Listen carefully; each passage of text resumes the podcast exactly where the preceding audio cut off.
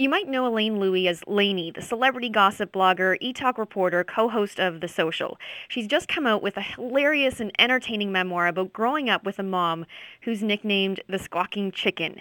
And it doesn't take long for you, the reader, to fall in love with this loud, opinionated, big personality woman from Hong Kong who's really wanted nothing but the best for her daughter.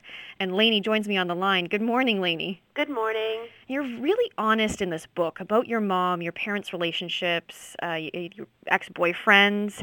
How are you able to do that? I mean, knowing that people would be reading this book.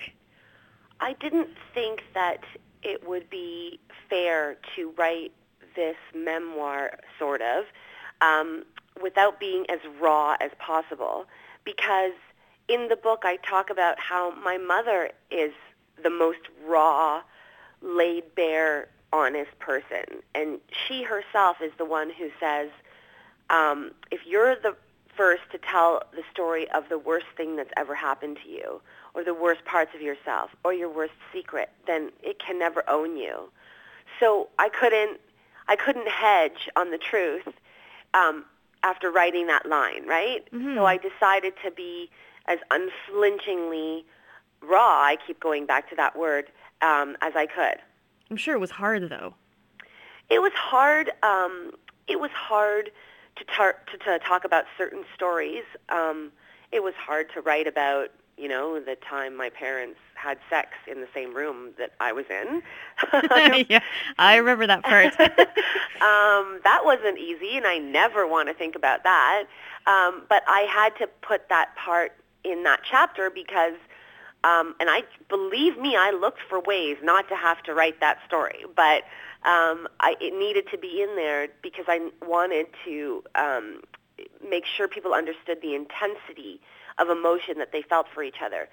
But mostly it was very hard to call my mother out on her complicated flaws and on her, you know, the parts of her personality that don't work for everybody.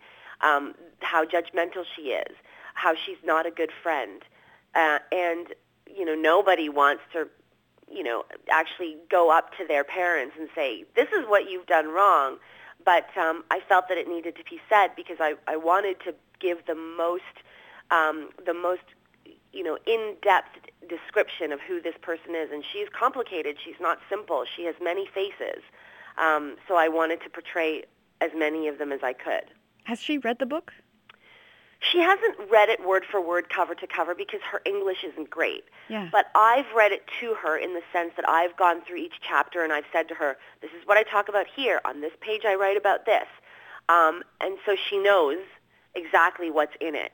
My dad has read the book, and um, you know he's he's vouched for its accuracy. In fact, he said to me, Um, after reading it, you know your mother better than you than she knows herself. Interesting. Did she say anything about like what she thinks about what you wrote? She doesn't have any, you know, she doesn't think, what she thinks is that it's, yeah, that's me, that's the truth. You know, that's what happened to me, that's who I am. Um, so, you know, the good parts she loves and the bad parts she shrugs at. She said, what am I going to do? That happened. Uh-huh. What would you say is your favorite quirk of your mom's? You know, something that might maybe seem annoying at the time, but then you actually end up missing when you don't see her. My favorite quirk of my mother's, and I know that this is, um, this might sound, um, you know, uh, this might sound strange, is I love her criticism.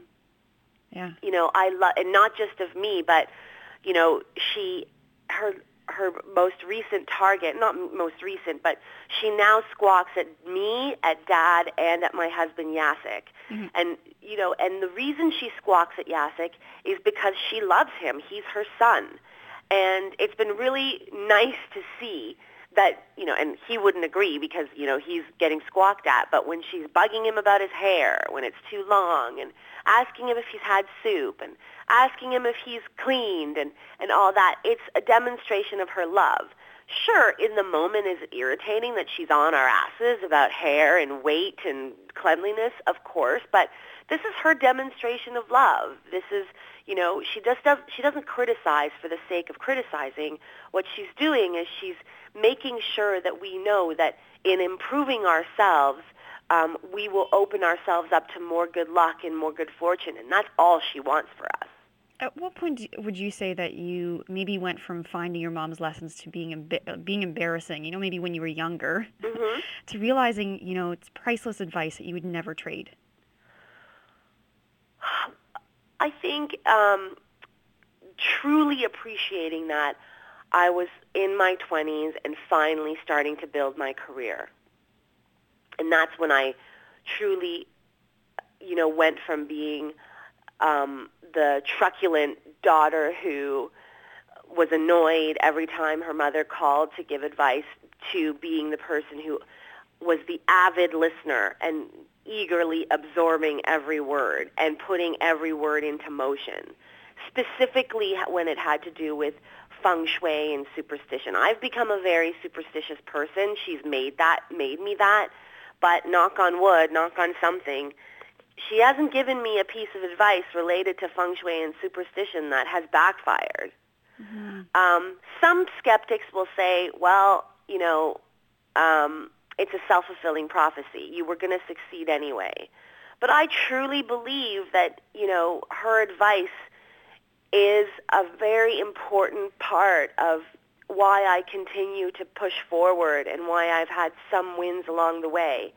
Um, and so it was when I started building my career and having responsibilities, when I started having, um, you know, when I started being able to actually see the fruits of hard labor. Um, and that's when I really started to to understand and be grateful for her wisdom.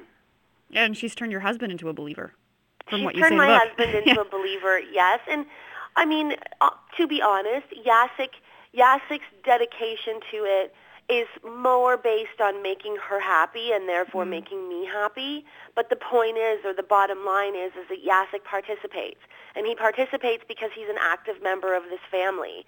And that's a testament to Yasek that, you know, when he made the commitment to join this family or to, to ha- be a part of this family, he understood that, you know, um, it, you know, in doing so, he, he had to really live by the way the family lives. And I think that that is a very generous and um, generous and gentlemanly way of being a husband. And I think that it also demonstrates how secure he is in himself. You know, a lot of men wouldn't be able to jump in like that, and, and they would fight back for, I don't know, some archaic notion of what it is to be masculine. But to me, this is the modern masculinity. Yeah, like handling your mom's pee jar. But maybe- of course, of course, like handling my mom's pee jar without feeling that in some way this reduces him.